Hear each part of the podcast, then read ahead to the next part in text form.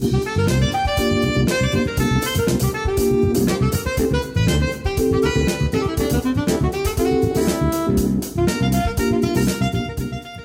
さんこんばんは。夜トレです。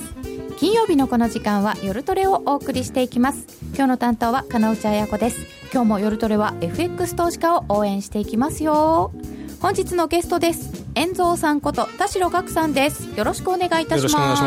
願いします。年末に向けての相場についてこの後じっくりお話を伺っていきましょう、えー、一緒に聞いてくれるのはノーディーです。よろしくお願いします。えー、ツイッターで皆様のご質問随時受け付けております。皆さんと一緒にトレード戦略を練っていきたいと思います。どんどんご質問など入れてください。それでは今夜も夜トレ進めてまいりましょう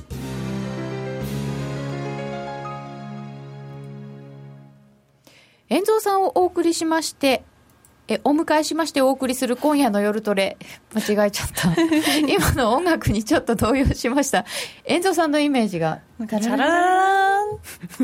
そうですか。これ毎回あのゲストのイメージで音楽を選んでくれてるんですけれど、なるほど。ああそうだったんだっていう。そういうイメージなんですね。はい。ちょっと動揺してしまいました。失礼いたしました。いえいえ。さてさて遠藤さんをお迎えいたしましたのでまずはちょっと株の話からいきますかね。株ですか。えーはい日経平均がちょっと1万7000円乗せて上げてきたかなっていうイメージもなくはない、いい感じですよね、日経平均だけ見ると、まあ今日はさすがに週末ということもあって、50円安、まあ、前場はね、もっといきそうな感じだったんですけど、5場からなんかバスケットが出たのかどうか、なんか急にダメでしたよね、まあ自信自信もああったし、そうですね。地震ちょっと大きかったですね。そうですね、意外に大きくて、被害が広がらないといいなと思い被ますが、災された方々はちょっと大変だと思いますが、本当ですね。頑張っていただきたいですね。はい。あとは白井さんの発言とか出たんですかね。そうですね、あのききあの2%、あれなんでしたっけ？ETF 買い続けられないよみたいうな。そそうそう、それも良くなかったですよね。うん。でもそれで一瞬円高になったとはいえそんなになんか動いてないかなっていう感じもしますけどね。結局、なんかそういう試合っていうか、まあ、週末でみんな持ちたくなかったし、1万7000円超えて、一旦リグっとこうかな、6 5連投でしたっけ、えっとはい。ずっと上がってますし、っていうと感じだったんでしょうね。でもこれ日経平均がこれだけ上がってくる、5連投もあるっていうことは、うん。ちょっとリスクオンムードなんでですね、リスクオンというと、まあ、今、今この瞬間見ると、黒線下がってるんで、リスクオンではないんですけど、あのーブラジル中央銀行が、あのー利下げしましたよね、うん。かなり久々に。それっていうのは、今まで何をやってたかって、ブラジルダメだ、ダメだって言われてて、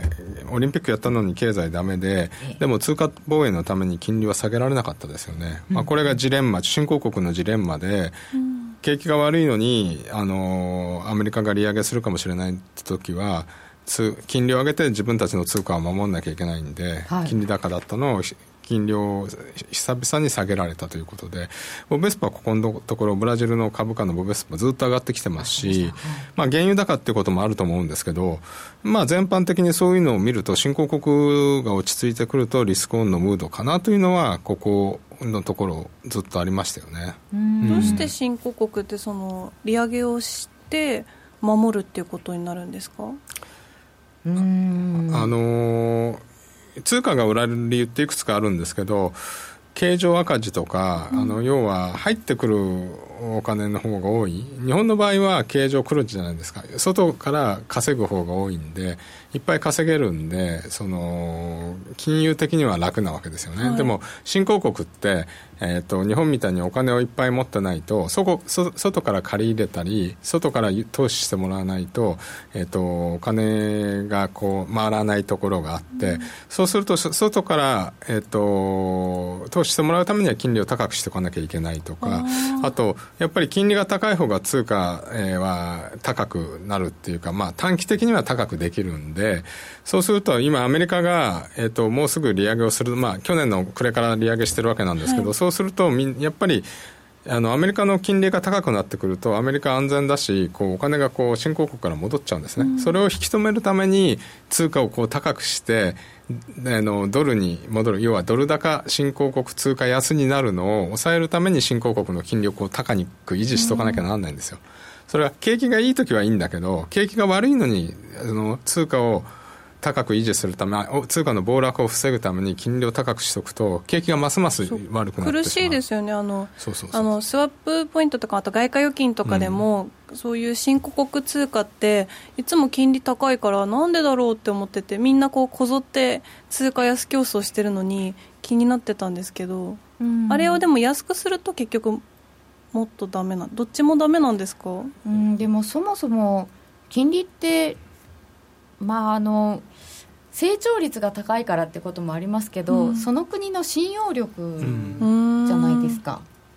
うん、なのであんまり低くはなれませんよね。そうですね、うん、まあ、インフレが高い国とかそういう経常収支が赤字の国とかお金があんまりない国っていうのはあのお金借りるの大変なんで金利は高くなっちゃうみたいなのはありますよね。うん。そう難しいですよね、そ、ね、その難しいブラジルが利下げできたっていうこと、まあ、一応、ブラジル、レアルはね、新興国の、まあ、王様みたいなもんじゃないですか、だからそこができたっていうことは、まあ、雰囲気いいぞみたいな、多分ここね、新興国いう、今、ここ1週間ぐらいっていいじゃないですか、すね、まあ、あの原油高のせいもあると思うんですけど、うそういうムード的にはリスクオンで、日経平均も1万7000円乗っけて、ようやく。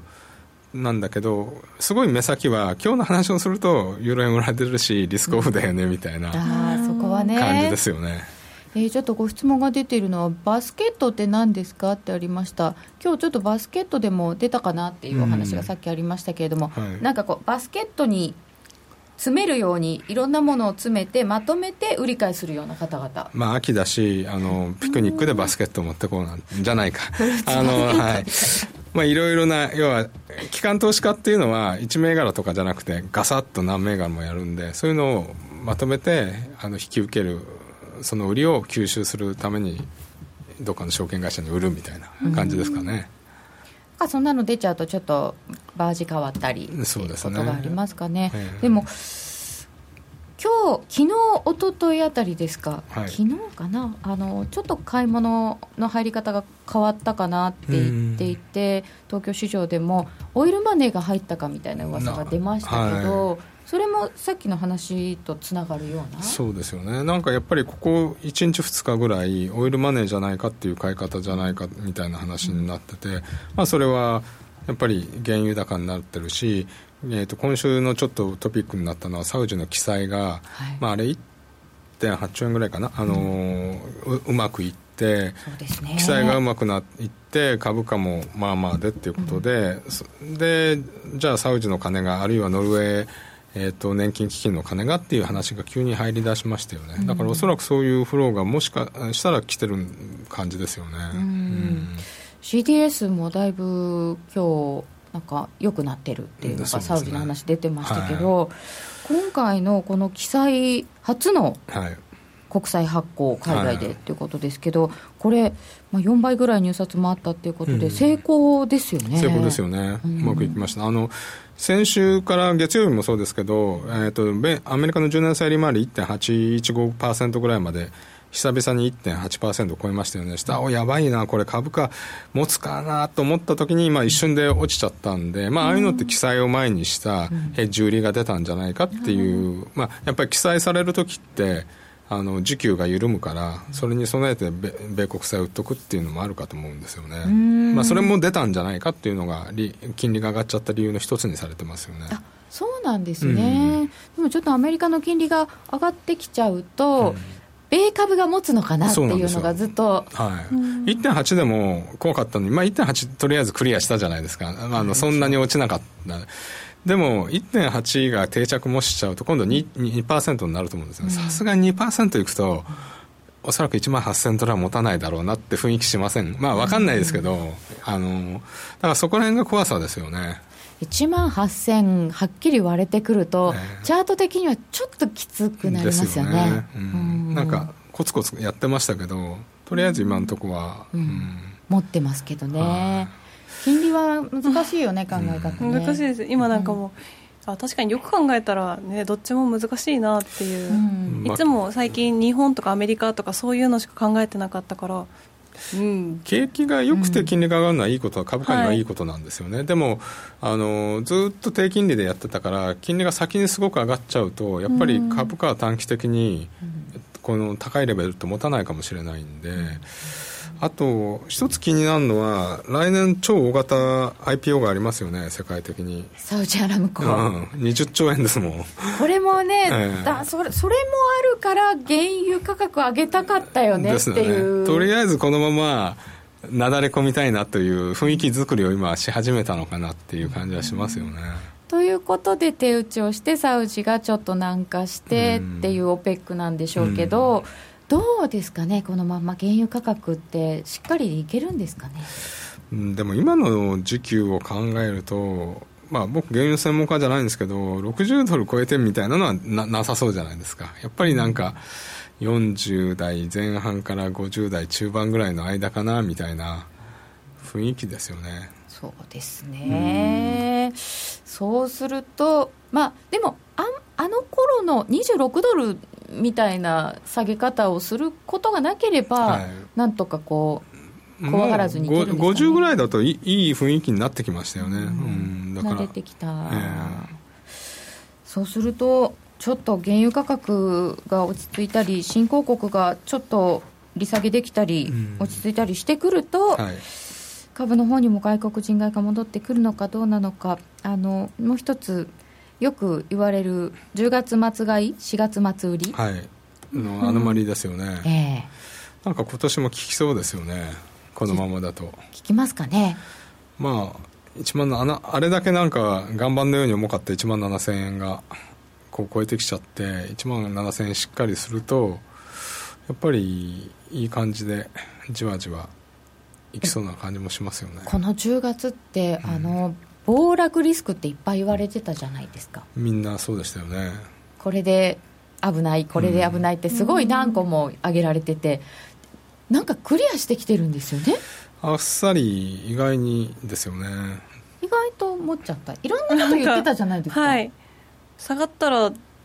早いぞみたいな話があったけど意外と持っちゃってるしドルなんかは強いし強いし。ドル強いと思っている感じる、うん、うん、ですね。なんだろう。だって最初はねもう100円割れちゃうみたいな話をしてたのに。話をしてたのになんか、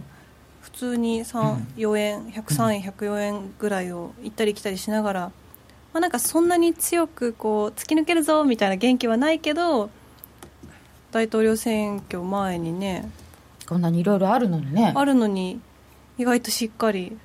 10月このままいきますか？年末まで。いけそうでしょうか？10月はいくんじゃないですかね、うん、まあ、やっぱり問題は11月8日をとりあえずあのクリアできるかどうかってとこが。これ何がクリアに当たるんですか？ああそうだね。はい。あのとりあえず大統領選挙の日程を過ぎること？そう、まあ、とりあえず大統領選挙で、まあ、トランプさんにならないこと。やっぱりそっちですか？あのトランプさんになったらいい悪いは別としてマーケットはとりあえず落ちますよね。おそらく。っていうかまあかなりの確率で落ちると思うんで。でそうするとちょっと大変ですよね。トレーダー的にはもしクリントンさんだったら上がるわけじゃない。現状維持。上がるかもしれないけどじりじりじりぐらいの感じですよね、あんまりもしかしたら下がるかもしれないけど下がっても上がってもボラティリティはそれほど高くないだろうなと。あまあ僅差でクリントンさんになってすごいまたトランプさんがこれは違うぞみたいな言い出してほらあのブッシュ5案の時じゃないけどああいうドタバタになるありましたね、何ですかドタバタ？なんかあの投票がうまくいかなかった地域があるとか。フロリフロリダであのもう僅差でフロリダの票をちゃんと開票しな数え直してどっちかって決めたぐらいの僅差だったんですよ。でフロフロリダ州ってブッシュさんの弟が知事やってたしあのなんでそんな開票ができないの？みたいな話になってて、うんまあ、すごく揉めたんですよね、まあ、ゴアの方がまあもういいいいみたいな感じであの割と引き際は良かったんですけど、まあ、ぶあのおそらくトランプさん引き際悪いだろうなと思うから。なんか認めないとか言ってましたもんね。認めないとか。からボラティリティを考え期待値考えれば、トレーダーとしては、うん、あのプット買いでしょうね。そうですね、えトランプリスクに。トランププットを買わないと、うん、買っとかないといけないでしょうね。うんなっちゃななっちゃったらって言い方も変ですけどそういうことですよ、ね、いやなった時は動くのはトランプさん絶対トランプさんだから動くことは確かなんで。これでもその動き方の差はあるにせよやっぱりヒラリーさんになってもそのあんまりその通貨を安くん？そうかドル安の方向にしたいだろうからみたいな感じでやっぱり下というかその大円とかだと一時的には下がりますかね。あの一時的にはというよりは、どっちにしろあのドル安円高なんですよ。で、うん、まあトランプさん言ってるしヒラリーさんの場合はもうずっとその。えーと、FRB のブレーナードさんっていう女性理事が強硬なドル安論者で、はい、この人、財務次官で、2003、4年の時財務次官だった時にやっぱり100円近くまで落ちた時のドル安仕掛けたのも彼女なんだけど彼女があのヒラリーさんとすごい仲いいんでもしかしたら財務長官になるかもしれないって言われてるんでどっちにしてもあのアメリカはドル安を施行するというか。うん。ただあのえーと、トランプさんになった場合にあの昔あったみたいな企業のこう、えーと、海外で稼いだお金をアメリカに戻して税金取るときにちょっと安くしますよみたいなのを政策として出してるみたいなので、うん、そうするとみんなこうき企業がお金戻してくるとリパトリですね。愛国者法かなんかだなんかあの、うん、そういうので2004年ぐらいだったかな。ありましたよね。ありましたよね、はい。れだとちょっとドル高。ああそれがあのそうですね。そういうのがもしやられるんだったらリパトリが起こるかもしれないですね、うん、ただここのとこ、えーと、ドルインデックス100がちょっと頭打ちになってるんで今90、はい、昨日あたり98点いくつかな？98.5ぐらいかな？まで来てるんでまあそろそろちょっとなんかあのルーさんとかが言い出しそうな 危険水域に達してきたなみたいな。ああそうですか。うんっていうか昨日98.63か。あの2015年の時は、えっと、100, 100ちょいぐらいのところとか、あのー、から落ちてきてるんで、まあ、久々の97.5を超えて久々の100に近づいてきてますよね。これドル指数上がってるの、ユーロ安もありますよね。ユーロ安、ポンド安がありますね。ドル円がもうその、最初にドル円が落ちて、えっと、落ちたじゃないですか、125円から。うん、まあ、それで引っ張られて、その後やっぱりユー、あの、まあ、ユーロ安っていうか、ユーロ安、ポンド安なんだけど、えっと、なってきて、ブリグジット以降はポンド安で、で、最近はユーロ安もついてきたんで、まあ、それでドル高に今はななってますよね。ドル円は、まあ、それほど動いてないっていうか。そろそろルーさんもなんか行ったりしそうな雰囲気ということですが。100がねやっぱり100に来ると今まで落とされてるんでちょっと危険もう少しね行くと危険水域ですよね。ドル指数の100、はい、ちょっと注目しましょう。でえっ、ー、と今メイさんがイギリスのメイ首相が EU との交渉には時間がかかるとか喋ってるみたいで、えっ、とちょっとポンド落ちてるようですえーと、ポンドドルで1.2185ユーロも落ちててユーロドルで1.0882ぐらいということになってます。そう、ねうん、そうするとこの先のリスクとしてアメリカの大統領選挙が一番大きい、はい、あとドイツ銀行の決算が来週あるんですけどこれずっと言われているドイツ銀行リスク。ちょっと落ち着いたようなふりしてますけどどうですか？うん。この前言われてたのは和解金をなんとかしろって言われて、うん、和解金減額するんじゃないかみたいな、はい、でも問題は和解金じゃなくて、うん、あのドイツ銀のそもそものデリバティブの残高とかバランス、まあ、あの経営状況だと思うんですよ、まあ、これはイタリアもそうだしあの、まあ、具体名を挙げちゃいけないかもしれないけどバークレーズとかパリバとかも決してよくないぞみたいなふうには言われてるじゃないですか、うん、でリーマンショックが終わった後って欧州の銀行ってやっぱりずっとよくないし、うん、あれからもう7年ぐらい経っててね、さっき鹿内さんとも話したんですけど日本の銀行も1990年でバブルが崩壊して金融危機って言われたのは2000、1997年8年で78年経ってからじゃないですか。そうですね。だからそろそろまたそういうのが出てくると嫌だなっていうのは常に残ってますよね、うん。ここまでなんとか持ちこたえてきたんだけれども、うん、もうやっぱりちゃんと淘汰しなきゃいけないみたいな時期なんですかね、うん、銀行っていうのがそもそもあの欧州の銀行はもうちょっとおとなしかったはずなのに、うん、金融でこう稼げなくなって、で国庫債とかい。ろいろやっちゃったわけですよね、ドイツ銀行も。でそれが溜まってきて、さあどうしましょうっていうところだとすると、まあ、今回の決算がどうぐらいではないしそのアメリカ当局からいくら取られるかだけでもない。そうなんですよね。当局はあれはね1.4兆円ってねあのー、グーグルあれ何とかアマゾンかな？あのー欧州がアメリカの企業に対して、はい、アイルランドのはい、あのアップルかに対して1.4兆円ぐらい課金あの課税しろって言ってちょうど同じ額だけドイツ銀行俺あれってシャレじゃないけど報復じゃないかなと思うんですよ。なるほど。同じ額でしょほぼ。いや他は同じことをやっててもあの3000億とか4000億ぐらいの罰金だったのに、うん、ドイツ銀だけ1.4兆円とか言ってとてつもなく多かったんですよね。あれアップルの要はあれと同じ額ぐらいだったから。アメリカの企業にこういうこと言ったんですよね。そちらもそうですよね、うん、的な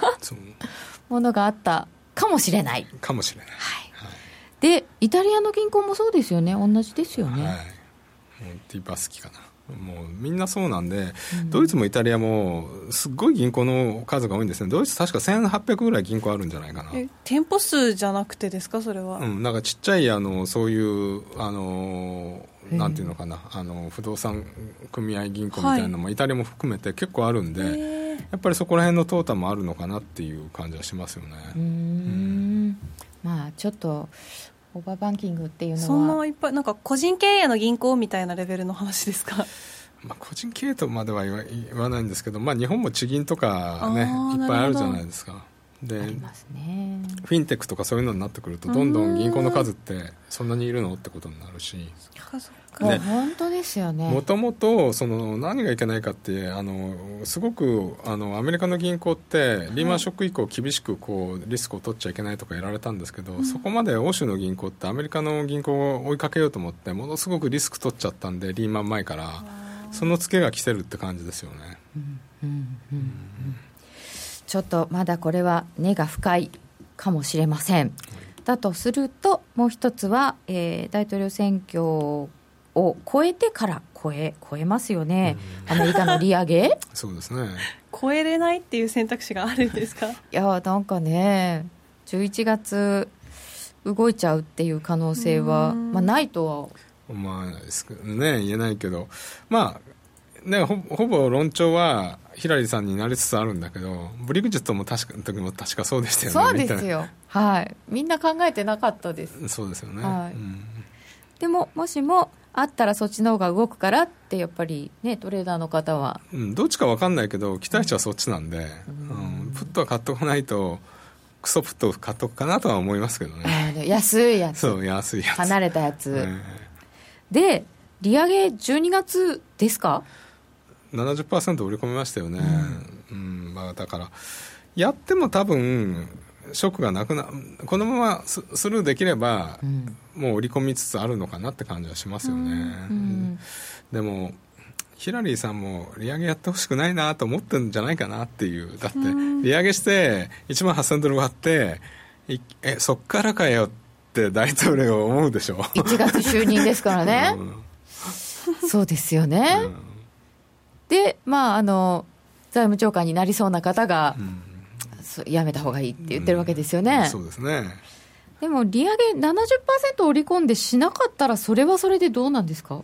うんまた言い訳するのが大変ですよね。イエレンさん。経済指標がそれほど悪くなかったりしたら、うん、だからイエレンさん9月とか利上げできなかったのはドイツ銀行のこととかがラッキーでしたよね。あの、むしろあのちょっと今はまずいよねみたいな言えたんで。言い訳ができた。言い訳ができて、うんそうすると、まあ、利上げ、本当は望まれてないかもしれないところですけれども、えー、したとしても、しなくても、あんまりドル円動かないですか？うんそうですね。100円、105円のレンジは、うん、とりあえず固まったかなと、まあ、100円あたりあの政府なんかも買ってたんじゃないかと言われていたし、はいでも105円あたりに来るともしかしたらヘッジ売り出してんじゃないの？みたいな、うん、投資の売りも出てきてんじゃないの？っていう声はここ1日2日聞こえてきてますよね。そうですか、うん、でももう長いんですよ。100円105円。まあ100円105円でいればよしとするんじゃないですか。だってアメリカは90円にしたいわけだから、まあ、90円100円にね、そこから見れば、まあ、頑張ってる感が、はいあるんですかね、でも日銀ってもう何もできないっていう説もありますよね。まあ白ね、白井さんが意味がないとか 言っちゃう、まあ、っていうか、どうなんですかね、もう2%ってスローガンはちょっとあまり意味がなくなったかなっていう感じはしますよね。うん。なんかもうずっと言われ続けてるから叶っても叶わなくてもよく分かんないみたいな状況にまあ、というか、かなわないんだろうなって思っおそらく金融政策はでは、外部環境がもし良くて、はい、オイルが100ドルだったら、もしかしたら近いところまで行ってたかもしれないですけど、多分そういう環境じゃなくなっちゃったんで、要は金融政策だとここまでが限界だね、あとは人口増やすか、まあ、あのアルバイトの時給が1000円超えたって言ってましたけど、給料2倍にするかしか方法がないねって、今、とこに来ちゃったんじゃないですかね。給料上げろと言ってますけどね。ね。そう言われても、はい、なかなか上がらないですね。ね円が円高リスクあると、内部留保があっても、そうそう上げられないよねっていうのが多分あるのかもしれないですよね、内部留保ずいぶん多いんですけどね。400兆近いでしょ？すごい自社株買いだけしててもね、まあ、それだともっと自社株買いして増配して株価上げろっていう感じはあの株の投資家としてはそう思いますよね。どうせなら。どうせなら。だって使い道ないならそっち使ってよみたいな、うん、ねえ、まあ、あとはちょっと思ったのはその FRB の利上げと ECB が今回、はい、ピーパリングも延長も討議しなかった。でも12月やるよって、うん、議論はするよって言ったじゃないですか、はい、だからちょっと12月はそこは2つの金融政策があの注目またされるかもしれないですよね。ECB は次注目ってなりますね、はい。はい、でも今回もなんだかんだ言ってドラギさんうまかったんですかね？あのティーパリングやるよってリークしたでしょ、はい、あれ、ドラギさんがリークしたんじゃないの？言わせた。そう。一旦ガス抜きをした、ね、で探ってあうんそうかここまでかってあの金利が上がるのここまでかみたいなやっといていや別に何も言ってないよみたいな。市場との対話こっそりしかもうまいですね、でもあれからですよね、世界的にちょっと金利上がって。そうそう。あの実はアメリカの利上げじゃなくて、うん、ECB のティーパリング話から欧州の金利が上がってアメリカがついてきたんですよね。うん、でちょっと金利が上がったところで銀行が楽になったりしてそれも面白いところですよね、ね、さて年末に向けての為替市場どういう戦略でいきましょうか？遠藤さん的にはまあ、基本100円、105円で、うん、ただ、まあ、105円超えたら107円ってあり今回あるかなと思ったんですけど、うん、それもちょっと遠い、でも107円、108円で終わってるようだと、いずれ100円割れは来年に向けてあるんじゃないかなと、もう一度あるかあると思います。それはもう一回試すってことですか、それともなんかじわじわいっちゃう、うん、もう一回試すんでしょうね、でやっぱりどっちが来てもドル安の流れ来ると思うんで。でそうした場合97、8円で止まるのか、うん、あるいは僕多分ね介入とかって95円あたりがポイントだと思うんですよ。95円割れがあったとしたら。だからそこまでいくかどうか。でもそうすると来年だと2年ぐらいあの2015年の8 6月の125円から2年ぐらい経つんで、はい2年ぐらい経つと一旦ドル安の流れを止まるかな止まるといいなと思うんだけどなんか今ドル高だな今度欧州通貨が落ちてきたなって感じですよね、うん、ちょっとね、うん、まあちょっと前まではそういう僕は100円割れるシナリオだったんですけど、えー、ちょっとね分かんなくドル高でなってきて、はい、そうすると黒線が落ちちゃうシナリオかな。そうするとだらだらの円高になるかなっていう今ちょっとね正直言ってね迷い出しました。そうですか、はいそれが決定されるのは11月8日を超えてからですか？そうですね、とりあえず大統領選見て、うん、あの ECB とフェットの利上げを見て、それでもマーケットが耐久力があれば、うん、まあ、リスクオン的な動きになって大丈夫かな、100円維持されて、日経平均も、うん、まあね、2万円とか、またこう1万7800円ぐらいで12月割れると、あのまあもうごめんなさい。株式評論家の方が2万2000円とか言い出すとちょっと危ないなと思うんだけど。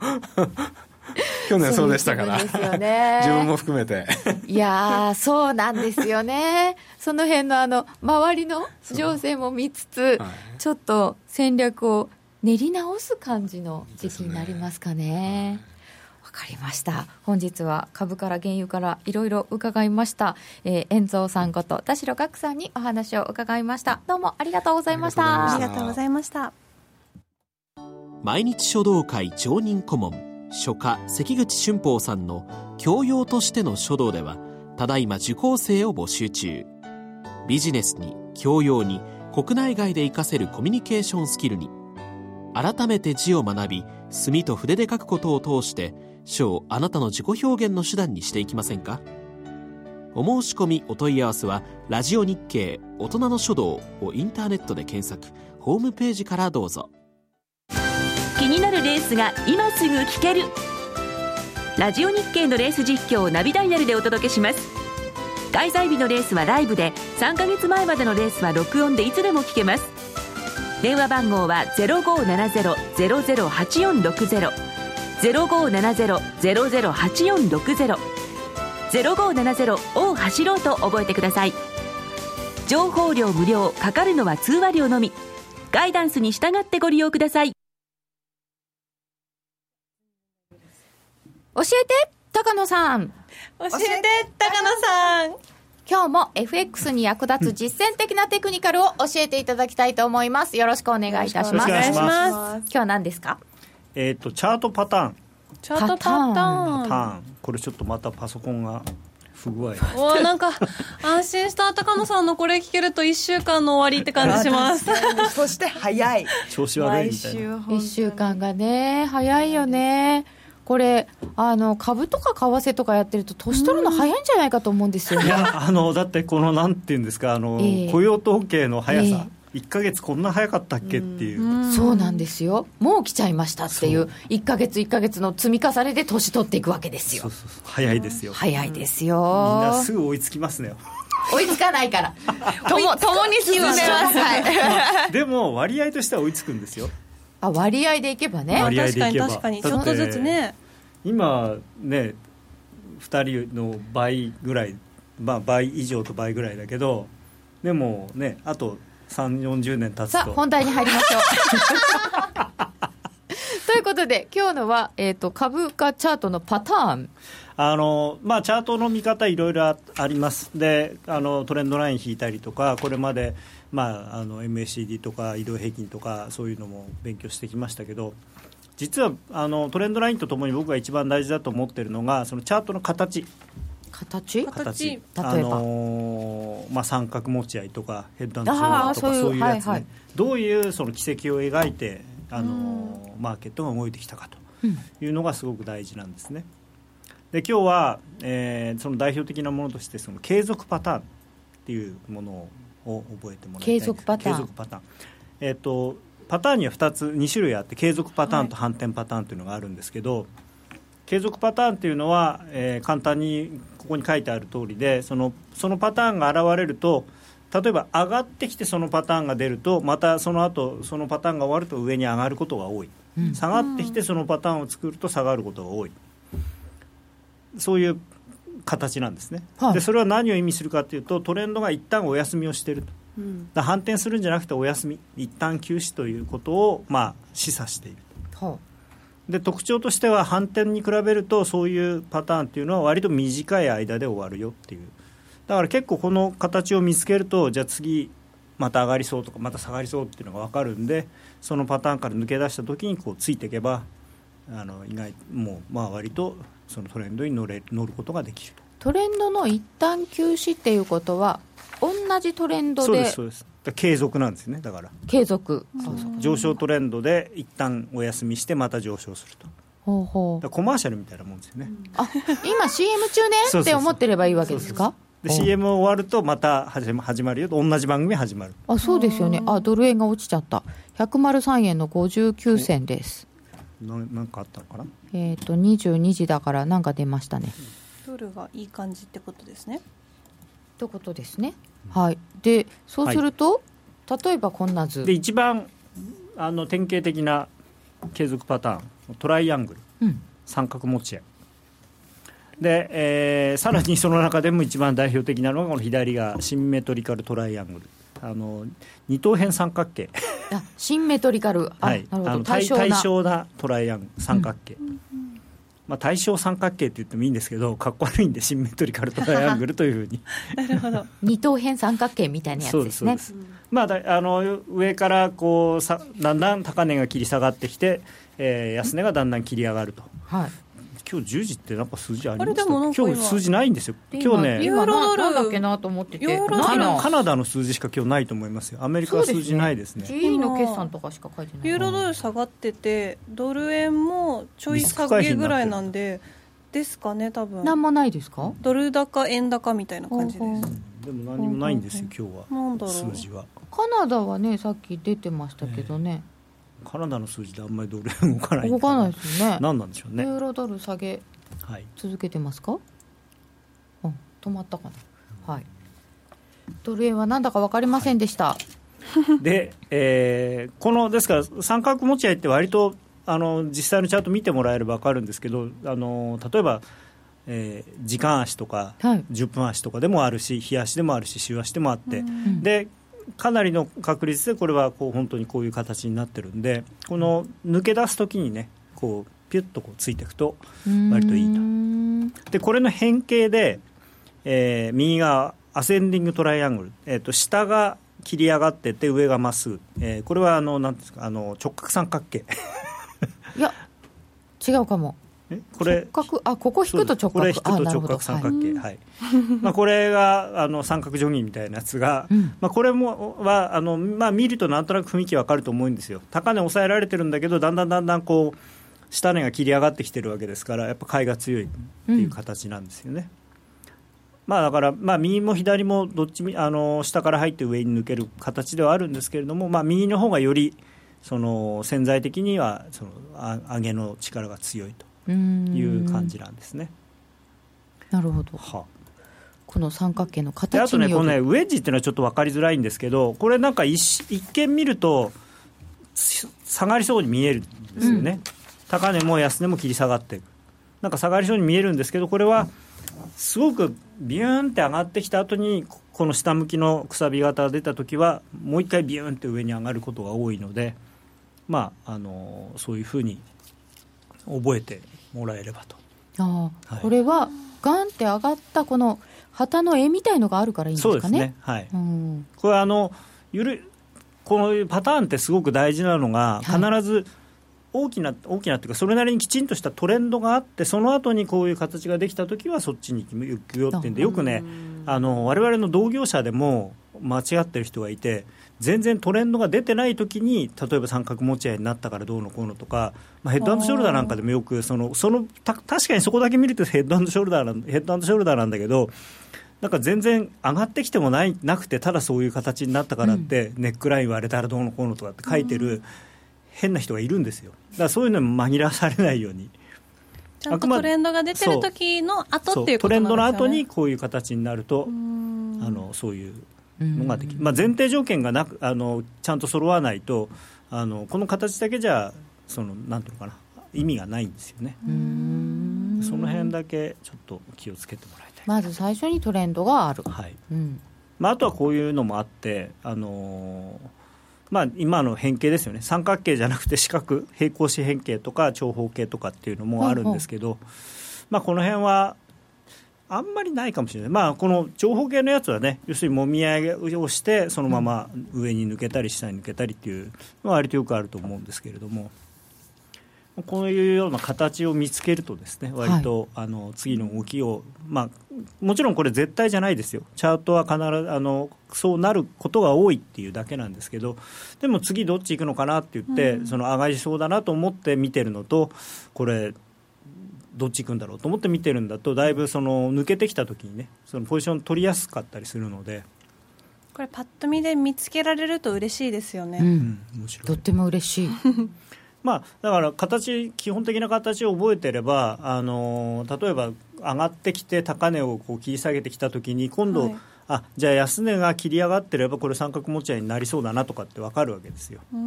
あの、はい、ドル円って下がってきて、はい、三角持ち合いみたいになってて、はい、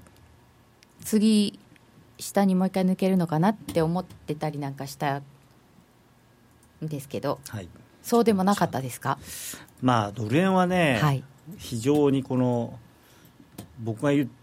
ちゃうのもなんなんですけど、はい、チャート難しいんですよね。あのちゃちゃんと聞かないんですか、ドル円君は。えドル円君はね、チャートすごい微妙で、そうなんですか、最近がっていうことですか？いや、昔から、でよくあるのが、ドル円君でよくあるのが、三角持ち合い抜けた、はい、もっと長い三角持ち合いになりました。抜けた。あまた三角持ち合いでしたって。そうなんかねだんだんだんだん同じ一本のその底辺に対してこう角度がだんだんだんだん緩くなってって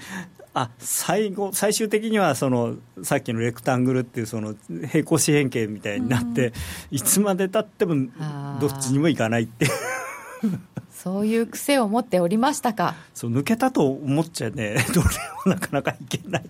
そういや、ユーロドルも下降フラッグ形成中なんだよねっていただいてます、うん、ユーロドル君は下降フラッグ形成中？あさっき高野さん、ユーロ上がんないんですか？っていただいてますけど、ユーロどうですか？ユーロはまだだからあの、ちょっとね、今回は、なんていうんですか、離陸失敗？あ失敗。失敗で、まだでも、あの回失敗。大丈夫あの、滑走路の上にはいるんで。うん、はい、これあの日足でも週足でも？はい。全部同じです。同じですか、はい、同じです。形パターンを見つけよう、はい、まああのー、まあ一番面白いのはねやっぱり僕ヘッドショルダーが一番好きなんですけど、うん、さっき高野さんといえばヘッドショルダーっていただいてましたよ、はい、大好物です。あそうそう先入観があると別の形に見えることがあるから怖いんだよな。あはいはいはいりますね。それはあります、ね、自分の希望のようにね見てしまいます。あのチャートっていうか相場見るとき全部そうですね。チャートだけじゃなくて、はい、そのファンダメンタルズで考えるときもあのやっぱりそういうなんていうのかな。先入観を持ってみるとそういうふうに見えちゃうんですよね。なんかニュースもこう恣意的に選選んじゃいますからね。ああこれなんか円高っぽくなりそうなニュースたちっていうのを、うん、いやだってそれこそ FOMC の議事録とかでも、はい、あの各人によってどこを切り取るかで全然逆のこと書けますからね。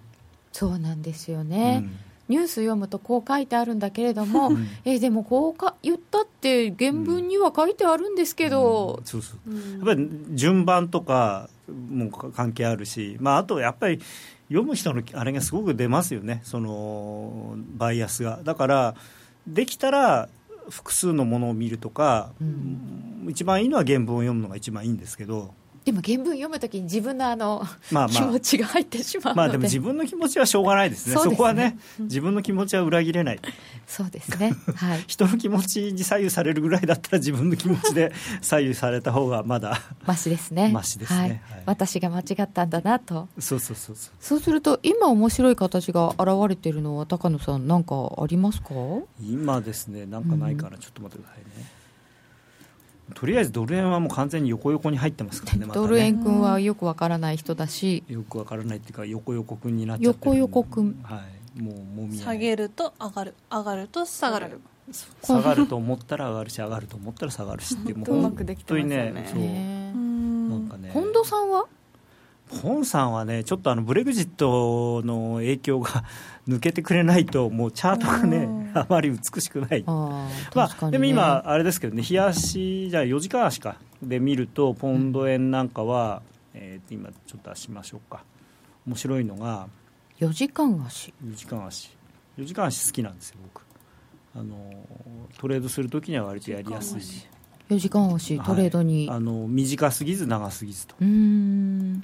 冷やしはやっぱりちょっとねあの基本なんですけどちょっと長いじゃないですか、うん、これ冷やしになっちゃってる。冷やしは必ず見ますが見るけれどもそれでトレードはなかなかポンド円これ下に抜けてきてるわ。抜けてますか？本当だ。この、えー、ポンド円この抵抗体の中でうろうろしてたんですけど、はい、このあれですね。今の足で下に完全に抜けてますねこれ安値安値トライしそうな雰囲気ですね。4時間足のポンド円でちょっと、はい、お今12本出たところで抵抗体の下に抜けてきました、はい、これは割と下がりそうな雰囲気がありますね自己スパンも下抜けてきましたね。まあなかなかそうですね。なんかドル円がねもう難しいんですよね今ね。本当にじゃあちょっとドル円じゃないもので攻めた方が良さそうですか？そうですね。あの、うん、ドル円やっぱり105円とかっていうとやっぱあのじ結構輸出なんかの売りも出そうなレベルですしかといって、まあ、下がりもしないと、だからもう本当に11月8日待ち。まああのでも多分ね11月8日は黙って通過はできないと思いますけどね。黙って通過はできない、はい、何何らかのイベントになるというか、うんまあ、どっちが勝ってもっていうのはありますけどね。そうですね。で、それが決定する前に動いちゃったりもしそうですよね。そうですね。あのー、まあ、ちょっとまだね、あの、うん、来週、再来週あるんで、あんまり大統領選挙の話を今してしまうと、そうですね。あれなんですけど、来週話していただかないと。えー、いろいろ、あの、僕は思うところがあるんですけど、結構、ちょっとね、世の中の人、まあ、一部の人とは意見が合うんですけど、一部あの いつもですよ大方大方の人とあんまり意見が合わないって、まあ、天の弱なんてないからですね、はい、え結構でも面白いと思いますよ、今回は選挙。ただ、あのそうですね、今、ヒントっていうか、ヒントじゃないですけど、ちょっとあの皆さんにもそういう問題意識を持ってもらいたいなと思うんですが、はい、あの必ずしも日本でこう報道されていることが多分すべてではないと思うんですね。であのアメリカの大手のマスメディアっていうのは非常にクリントンに傾いてる、うん、バイアスがかかってるっていうのは忘れちゃいけない、でそれはやっぱりあのなんていうのかな。金融の会社？金融資本がやっぱりクリントンを応援してるんですね、な、んでかっていうと彼女はお金をもらうから、うん、お金もらってくれる人は怖くないんですよあの例えばもらうってどういうことですか？例えばそうゴールドマンとかそういうところは献金もそうだし、はい、あのクリントンさんの旦那さんとか奥さん、まあ、今、もちろんキャンペーン中だからやってないですけど、はい、それの前までは要するに講演料に何十万80万ドルとか払ったりとか。そういうお金を受け取ってるんですよね、受け取ってるっていうことは、その企業に対してネガティブなことはやっぱりやりづらいじゃないですか。でトランプさんはそういうお金もらってないんですよ、お金もらってない人って怖いんですよ。言うこと聞かないから。何でも自分でできるみたいな。まあそうでもないんだけれどもでも少なくともそういうあの金融の資本とべったりの人ではないんで、ん。という考え方もあるということですね、うん、なるべくこう報道されていることだけがすべてだと思わないようにしたいと思います、はいチャートパターンが並んでるカレンダー作って。ああ姫 あのあいいですね。あのあれみたいなやつ修造さカレンダーみたいな。日めくりで。日めくりで。1日はこれ2日はこれちょっと見ていくとこう頭の中にパターンが入ってると後からあ、うん、これ見たことあるみたいな感じとか、うん、この流れでってなんかこうなんだろう感覚的につかめてきますもんね、うん、日めくりいいかも。ちょっと作作ろうかな、考えてくださいじゃあ。メモメモ商売するぞ、えー、今日は形で見ようというチャートを教えていただきましたではここでお知らせです約定力で選ぶなら FX プライム by GMO。レートが大きく滑って負けてしまった。システムダウンで決済できずに損したなどのご経験がある方は、ぜひ FX プライム by GMO のご利用をご検討ください。FX プライム by GMO なら多くの勝ち組トレーダーが認める約定力と落ちないサーバで安心してお取引いただけます。現在ホームページでは勝ち組トレーダーへのインタビュー記事を公開中。億を稼ぐサラリーマンや3億円稼いだ20代トレーダーに自身のトレードの極意を語っていただいています。今すぐ真面目に FX で検索を。株式会社 FX プライムバイ GMO は関東財務局長金賞第259号の金融商品取引業者です。当社で取り扱う商品は価格の変動等により投資額以上の損失が発生することがあります。取引開始にあたっては契約締結前交付書面を熟読ご理解いただいた上でご自身の判断にてお願いいたします。詳しくは契約締結前交付書面等をお読みください。全クラス in English 大好評実施中の全のワークショップに英語クラスが登場です。ただひたすらに座る。シンプルで美しく奥深い修行の体験。あなたも英語の指導で禅のマインドに触れてみませんか？お申し込みお問い合わせは、ラジオ日経英語で全入門をインターネットで検索。ホームページからどうぞ。ソニーの卓上ラジオ ICF-M780N 好評発売中。デザイン、操作性もシンプルなホームラジオです。ラジオ日経のほか AM、FM が受信できます。お休みタイマーと目覚ましタイマー機能付きで価格は税込1万1880円送料が別途かかりますお申し込みは0335954730ラジオ日経通販ショップサウンロードまたはネットショップサウンロードまで夜トレ高野康則の今夜はどっち？このコーナーは真面目に FX、FX プライム by GMO の提供でお送りいたします。ここからは FX 取引を真面目に、そしてもっと楽しむためのコーナーです。よろしくお願いいたします。よろしくお願いします。えー、さて、高野さんのセミナー聞きたいから、プライムの講座作りました。徳島でもセミナーしてほしいですっていただいてます。徳島。徳島。あれ？徳島って、県庁所在地どこでしたっけ？徳島は徳島か。徳島は徳島ですよね、ね、これは去年愛媛今年高松行ったんですよ。あじゃあ次は？次徳島なのかな？可能性はあります。はい。えーと、トランプになったら愛しのジャネットがクビになっちゃいますけどいいんですか、えーとね、正確に言うと多分クビではなくて任期満了で、えー、再選されない再任されない。再任はされない、はい、まあでもいいんじゃないですか。あのジャネットさんももうね、まあ、そろそろまた学校に戻って勉強したいでしょうからね。さてではでは来週のスケジュールあたりから伺っていきたいと思いますが来週気になるのは何でしょうか？来週はですね来週来週。まあこれ一応色をつけたのはアメリカの第三四半期の GDP、うん。まあ、もあとは、まあ、ミシガンとか耐久財とかもありますけど、まあ、あとイギリスの第三四半期 GDP っていうのもありますね、はい。まあ、でももうそれこそ28日とかになるとあと10日ですからね。もうあんまり数字どうのこうのではないかもしれない、でただこれと、まあ、セットで見ていただきたいのが、まあ、今週結局、まあ、アメリカの長期金利が少し下がったことでドル円もこう緩んだと。で、ちょっと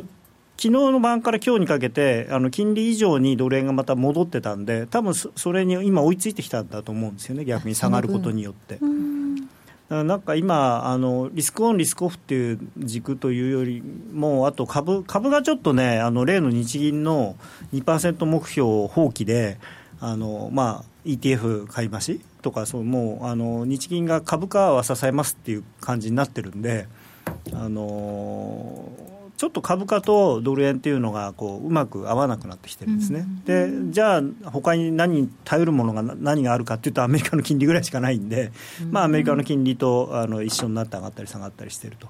でそういう意味では、来週のあの GDP の数字であるとか、そういうのはすごく大事かなと思いますね。アメリカの金利を動かすものとして。そうですね。で、はい、まあさっきの話っていうか、アメリカの大統領選挙の話にちょっと戻ると、ですね、はい、まあえー、昨日ですか、3回目の討論会、えー、終わったということで、えー、ここに書いてあるように、CNN の調査では3回ともクリントン氏が優勢と、ただ、うんうん、これ見ていただくと分かるんですが、だんだん差が縮まってるんですよね。だんだん縮まってる、はい、最初62対27だったのが、うん、3回目結局52対39になってるんですよ。うんだから最終いくつ違ったんだ？2 3 4 5 6えー、と35ポイント差あったのが、えー、13ポイント差？えトランプさん、だんだん良くなってるんですか、良くなってますね、はい、あんなひどいスピーチしたのにですか、あんなひどいって言ったらあれですけど。いやっていうか、僕はね、むしろやっぱりクリントンさんが、人気が。あの一番下に書いたように、誹謗中傷合戦に徹してしまった、あなるほど。クリントンさん、もっと正々堂々と普通に政策のこと言えばいいの、いつまでたってもね、女性に対してどうのとかね、セクハラがどうのとか、そんなことしか言わないから、もう、なんかいい加減にしろよっていう、そのあれになってきたのかなと。でトランプさんがまあ、こういう言い方すると極端ですけど、ある程度、そういうスキャンダルに強いっていうか、打たれ強い人ではあるので、もともとほら、清廉潔白の人だっていうイメージではないですから。でまあね、トランプさんも、いや、俺は言ってるだけだけど、お前の旦那は行動で示したじゃないかって言っちゃってます、ね、まあ、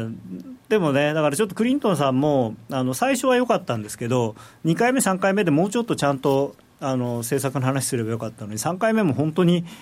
あのその話ばっかりだったじゃないですか。だからねいい加減にしろっていう感じになってきちゃってだから泥泥沼にしたのはなんか果たして作戦としてどうだったのかなっていう。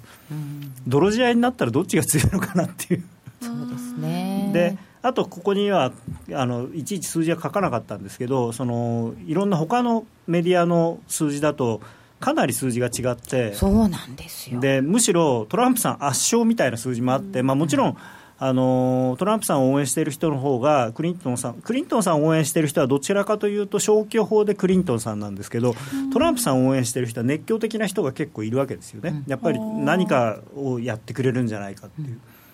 でまあ、今日は詳しい話しないですけどあの政策見ると意外と経済政策なんかだけを見るとトランプさんの方が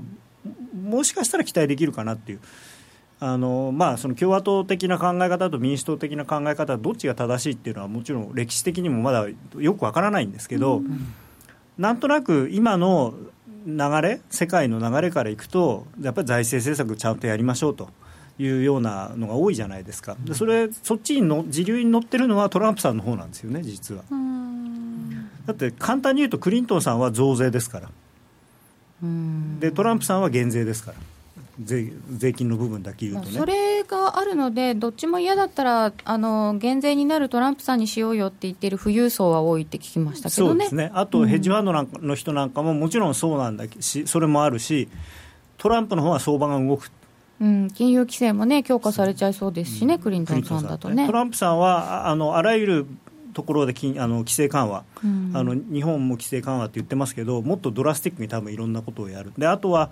あのー、議会が普通にいくとやっぱり共和党が強いんですよね。だからそのクリントンさんがあの大統領になっても今のオバマさんと同じでなかなか物事が動かない。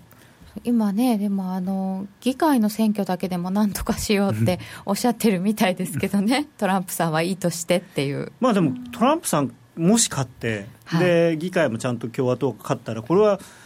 共和党の今、文句言ってる人たちも、やっぱり選挙で勝った人に対して、多分文句言えないと思うんですよ。どんどん進みますか、じゃあ、政策、うん、だから結構、アメリカはこう、メキシコと壁作ったりして。あそれはないです。あのあれはメキシコに金出させて作らせるって言ってるわけですからメキシコは金出さない以上はできないんですということだと、えー、今回も、まあ、11月8日を前にしてということにはなっているので、はい、なかなか動きは取りづらいかもしれませんが。はい。まあ、え今日今日なんかやるんですか？いや来週のスケジュールからなんか来週はどれがいいかなとかそういう話じゃないかなと思っているんですけどもう28分になってしまったって知ってました、はい、あと ECB の話がでまだできなかったんで延長戦で ECB の話。ECB の話伺いましょう、はい、じゃあ来週はもう一言ドル円はお休み？はい。はい分かりました。じゃあこの後延長戦で ECB のお話を伺ってユーロのお話伺います。高野康則の今夜はどっち？このコーナーは真面目に FXFX プライム by GMO の提供でお送りいたしました。さてお願いがございます。夜トレでは皆様の FX トレードについて伺っていますあなたの勝ちトレードの秘訣教えてください。詳しくは番組ホームページをご覧ください。皆様のご協力をよろしくお願いいたします。それではお時間ある方はもう少しお付き合いください。